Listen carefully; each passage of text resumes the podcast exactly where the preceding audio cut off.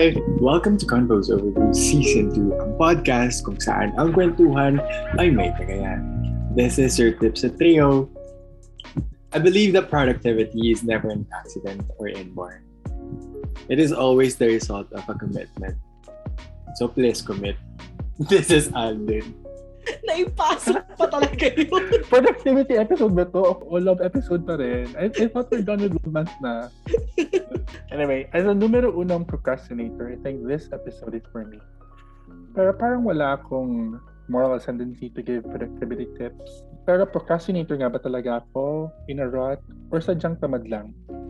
Hindi ko na din alam. Hi, my name is Smith. One habit of mine is writing down a list of things na kailangan kong gawin during my weekly work.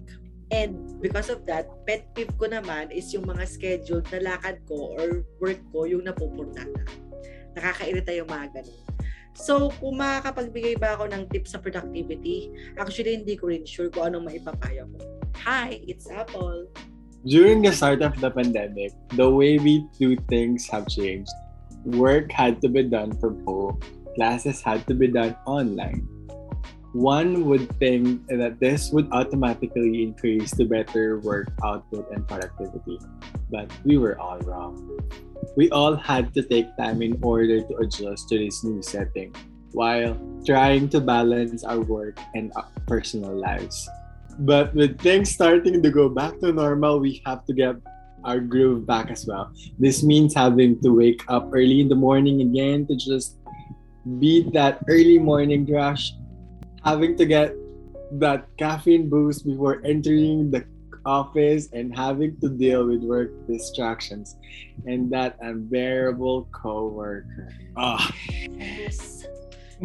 so, in today's episode, your favorite tips at Rio will talk about the ways and how they try to get their productivity back and try to share some hacks to make this new normal bearable. But before that, what are you guys drinking for tonight? I'm having white wine. I'm having beer on it, like last week. I'm having vodka tonight. Cheers! So yeah, have you guys noticed how your productivity changed during the start of the pandemic? Would you say that you were more productive or less productive?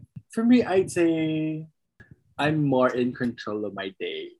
Like the set of activities that I do are more planned.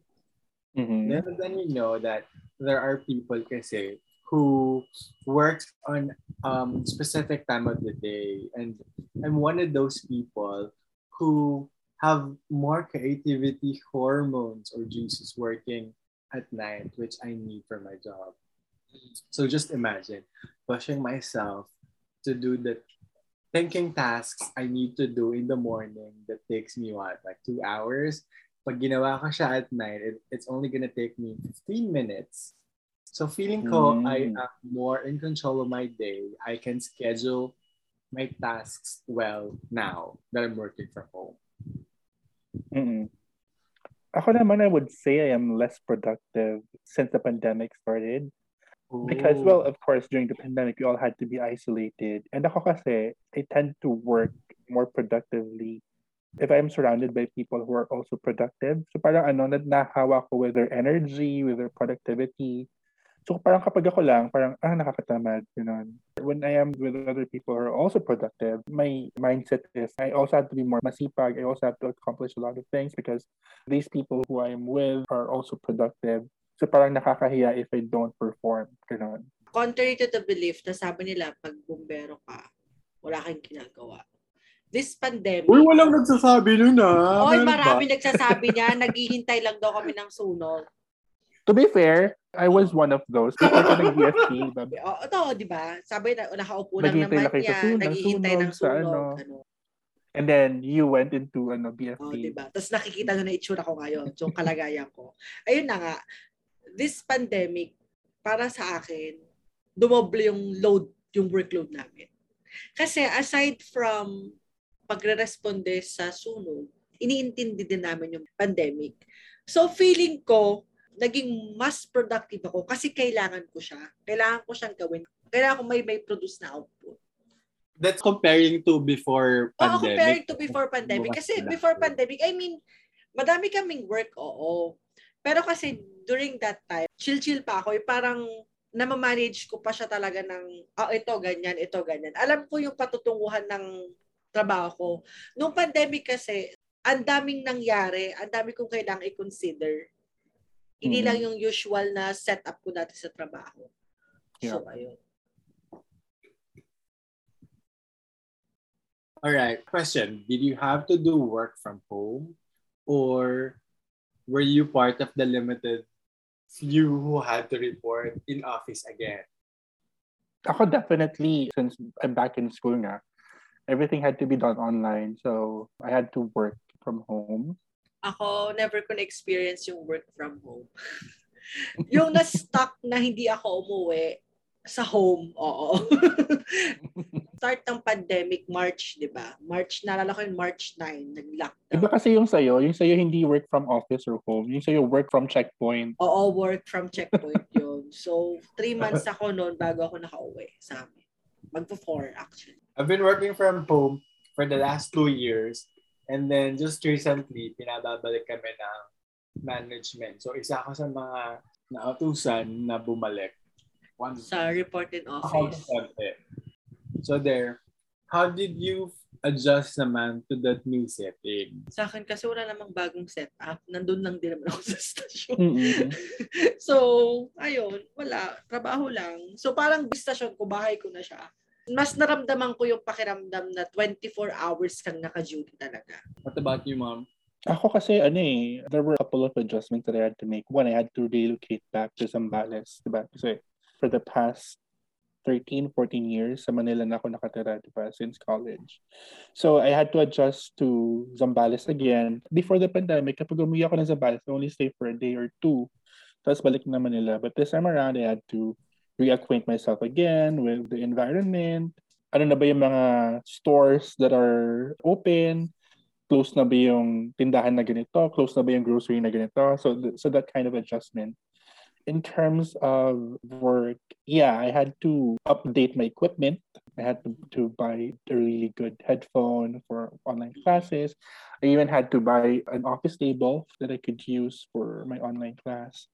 So, yun, yung mga ganong adjustments uh, I had to make when I had to relocate because of the pandemic. Can you say that it was hard to be a provinciana again? No naman, because I've always seen myself as more of a provinciana than uh, Manilena. Mm-mm. Being the introvert that I am, mas in favor sa akin yung to be in Zambales kasi alone lang ako sa bahay, ganon. But sometimes, namimiss mo din yung Manila. Lalo na ngayong pandemic, sometimes kasi pag nasa province ka, di ba, parang ang aga magsara ng mga tindahan, ng mga Okay. restaurant, parang 7, 8 p.m. pa lang sarado na. When you're in Manila, bukas sila until what? 12 a.m. hanggang madaling Minsan araw. nga 24 hours pa yung iba. May mga, yeah, may mga stores na 24 hours, right? So yun. Ako naman, yung answer ko dyan was, parang hindi ko pa ma-determine now yung other changes because kasi start lang namin. But what I can say is it takes me like what, an hour or two to prepare to go to work. So I'm gonna have to deal with that again. Mhm. And then, although sobrang lapit lang naman ng trabaho ko from where I live, but still, medyo hassle pa din yan. And of course, another gastos. Um, anyways, let's talk about productivity hacks. What were the things that you did in order to increase your work output or productivity during the pandemic?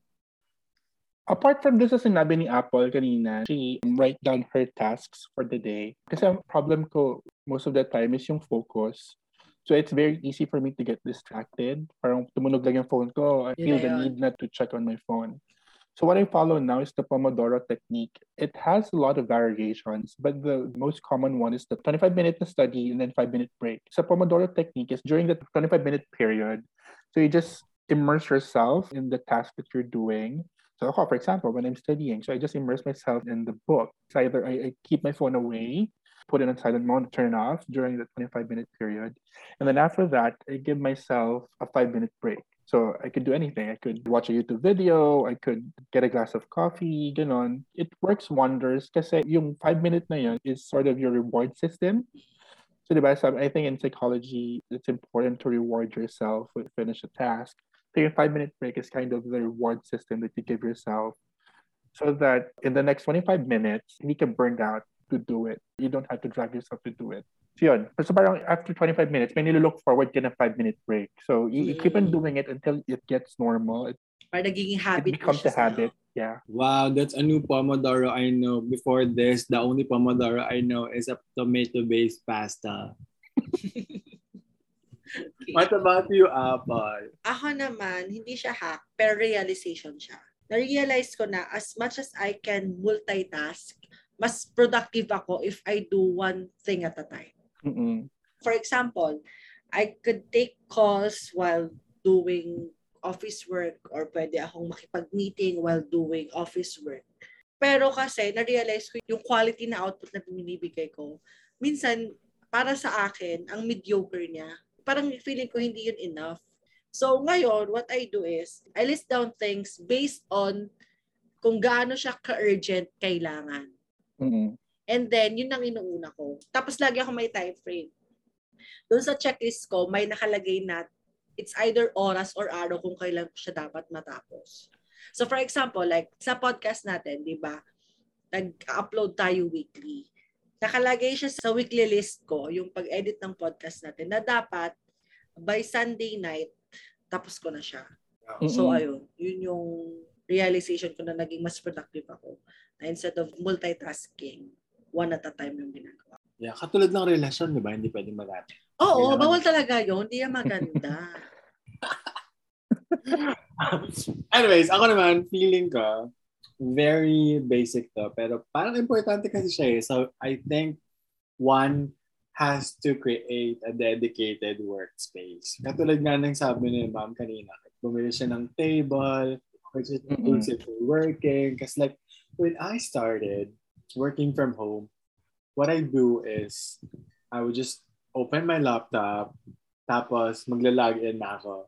Nasa bed pa ako. Mm-mm. Parang, Mm-mm. okay, trust me, after 10 minutes of working, you're gonna go back to sleeping.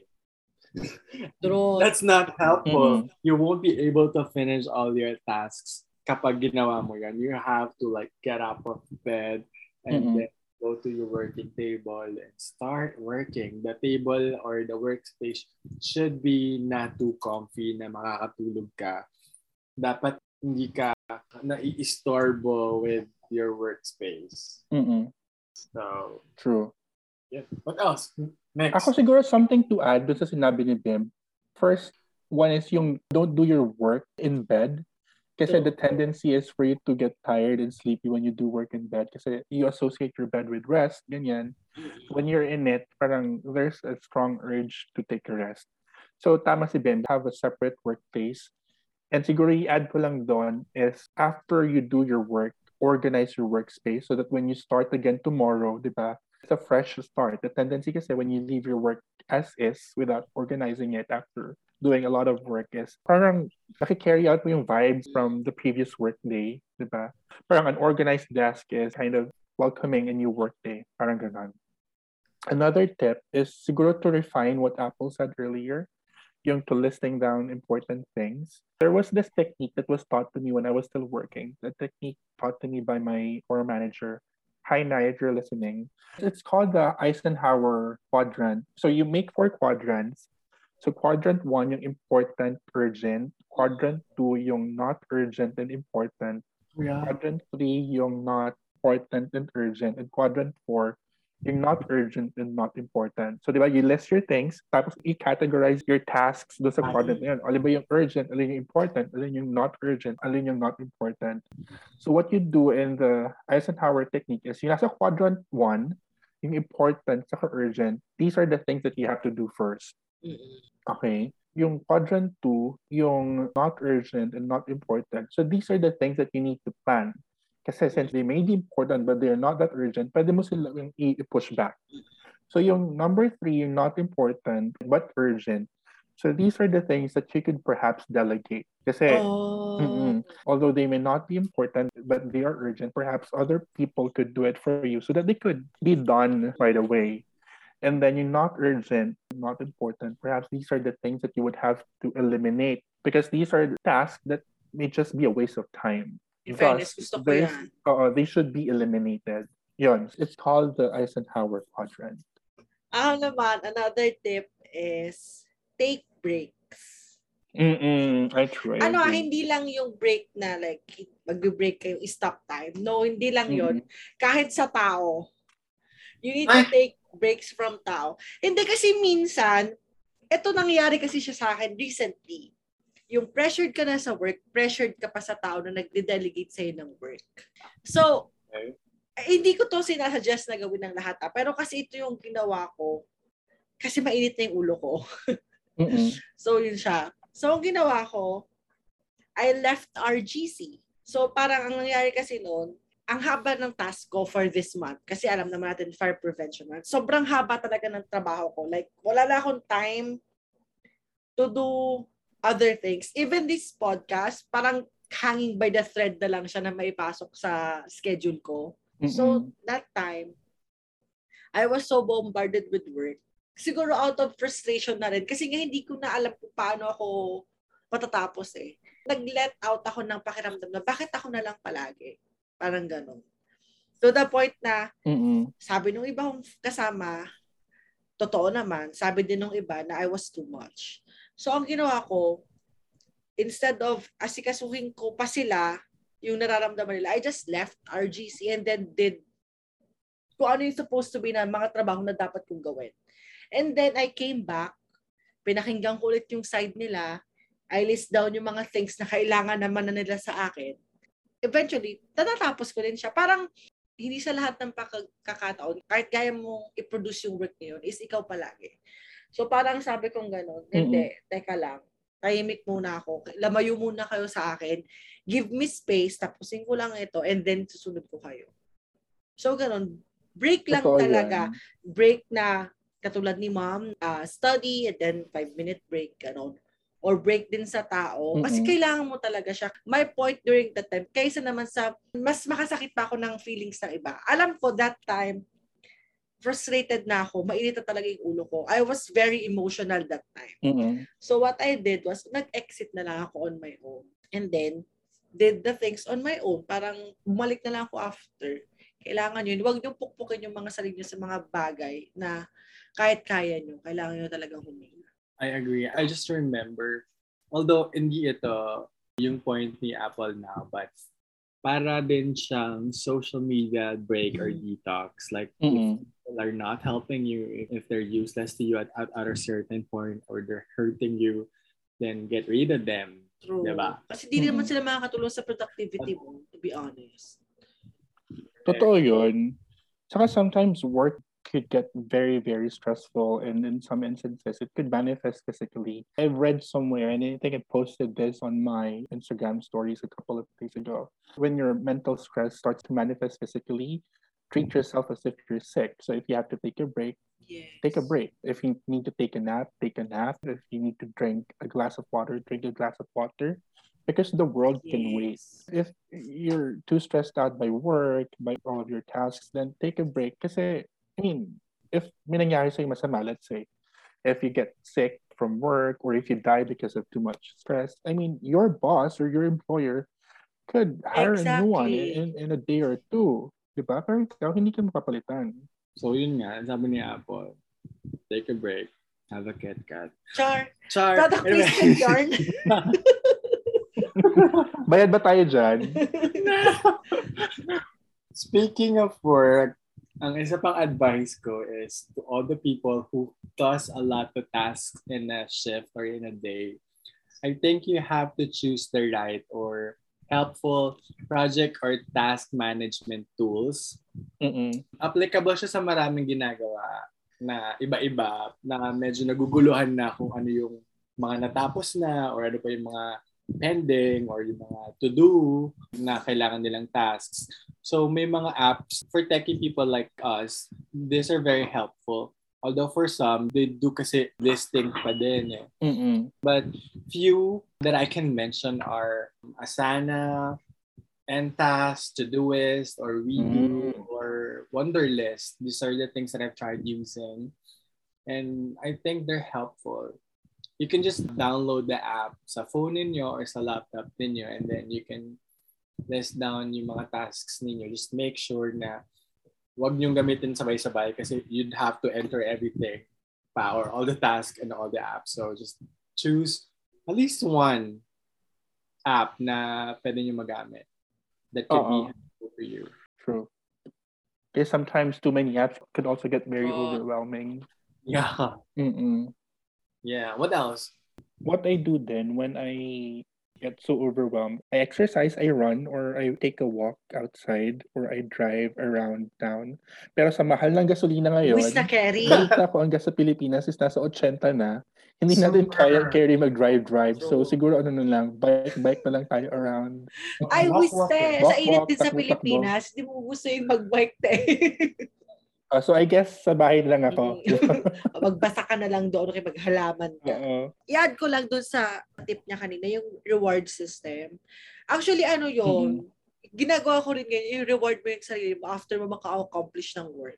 Like, for example, yung stress na stress ka sa trabaho. Mhm. Like, for example, like yung duty ko, kasi weekly duty ako. So, yung buong week ko, stress ako. And then, pag uwi ko sa amin, te, lahat ng Shopee ko nasa bahay na. yung ganon. ganon! Oh. Ako naman, ako baliktad. Yung reward sa akin na una. Kasi kailangan ko siya para maging excited to do work. Yung rewards ko, for example, bibili ako ng bagong pen, or new pad paper, Mm. ganon. Bibili ako ng ganon for me to get excited to Para work. mas ma-motivate ka kasi gagamitin mo siya. Oo. Bago yung gamit. Mm-mm. Kaya dami ko tuloy ballpen. Ako hindi. Yun nga. Yung pag-uwi ko sa bahay, oh, ayan na, eh, bago akong Shopee. Kasi, te, pinaghirapan ko naman yung pinabili ko doon. So, deserve ko din naman ng bagong naman. gamit. Oo. Kaya reward yourself. Hindi kailangan Shopee. Pwede namang spa day. Mga ganon. Mm-mm.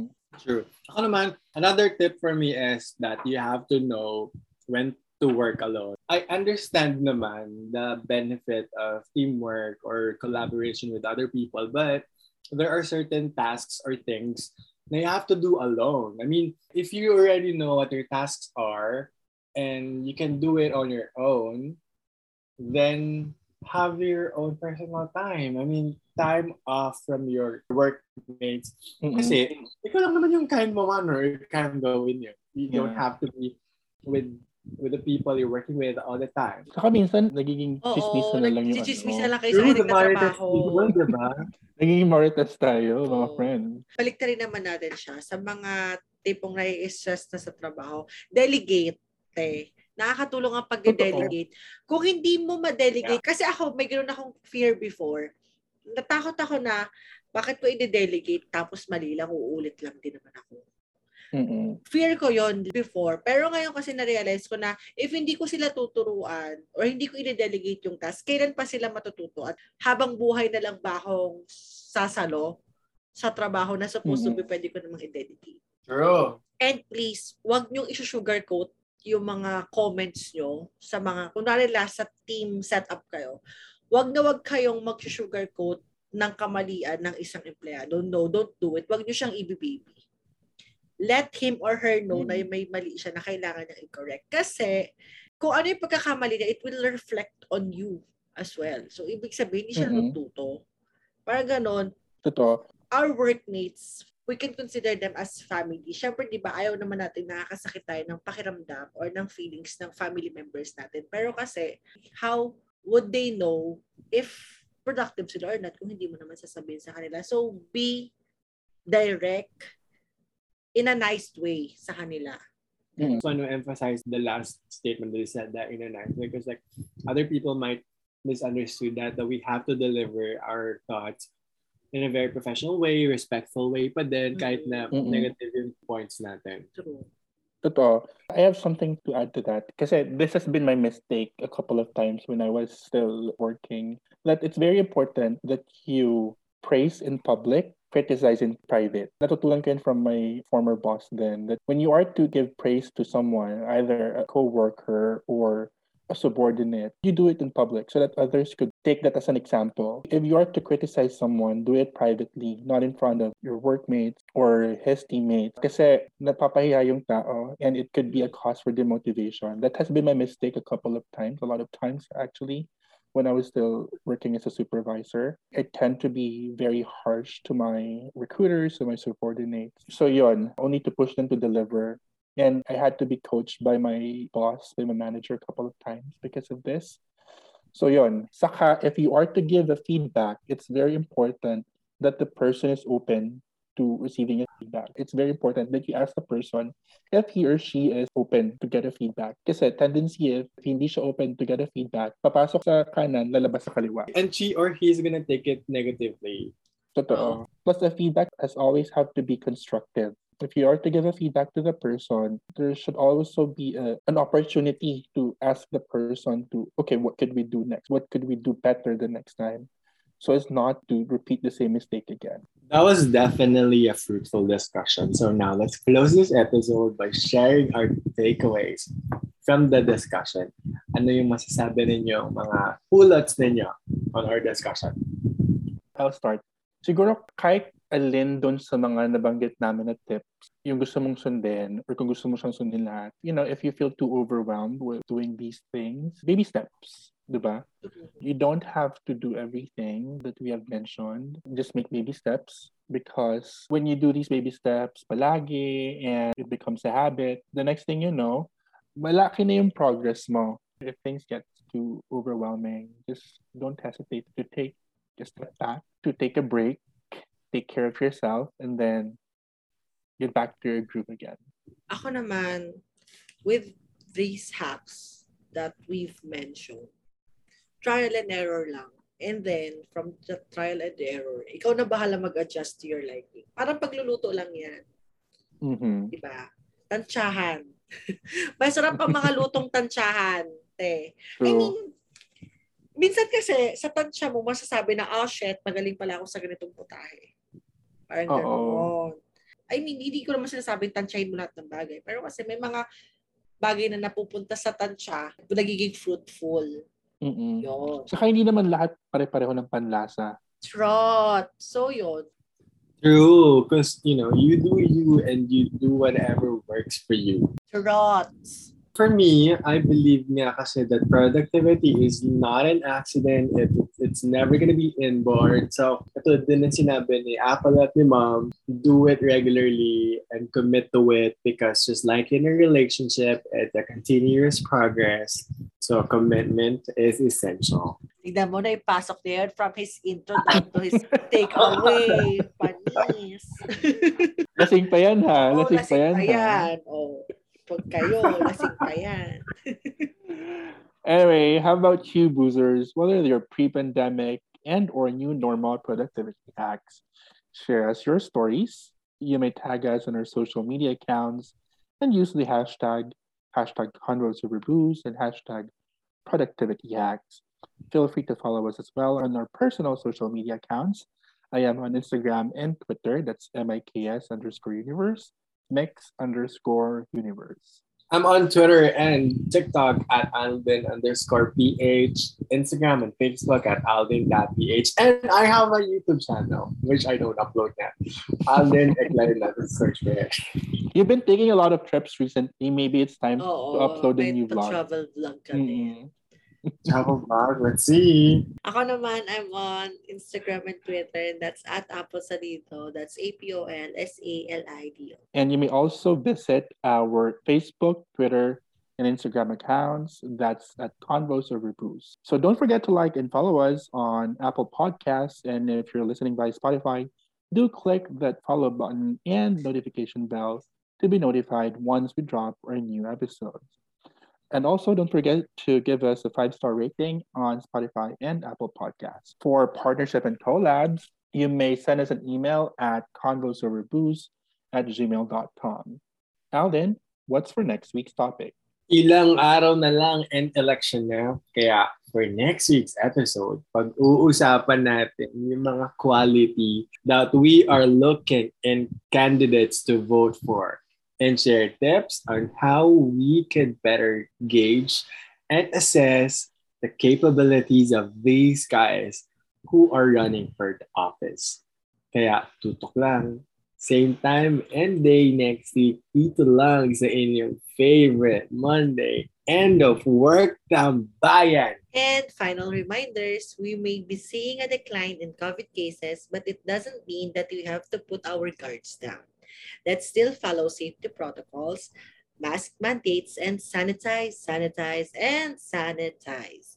Plus, the campaign period has already started. Let's take this as an opportunity to gauge our candidates, their stand on social issues, their platforms and qualifications so we could form well-informed and smart decisions come May 9. This is season two of Hard Hard Books Books Over Over Booze. Cheers. Cheers.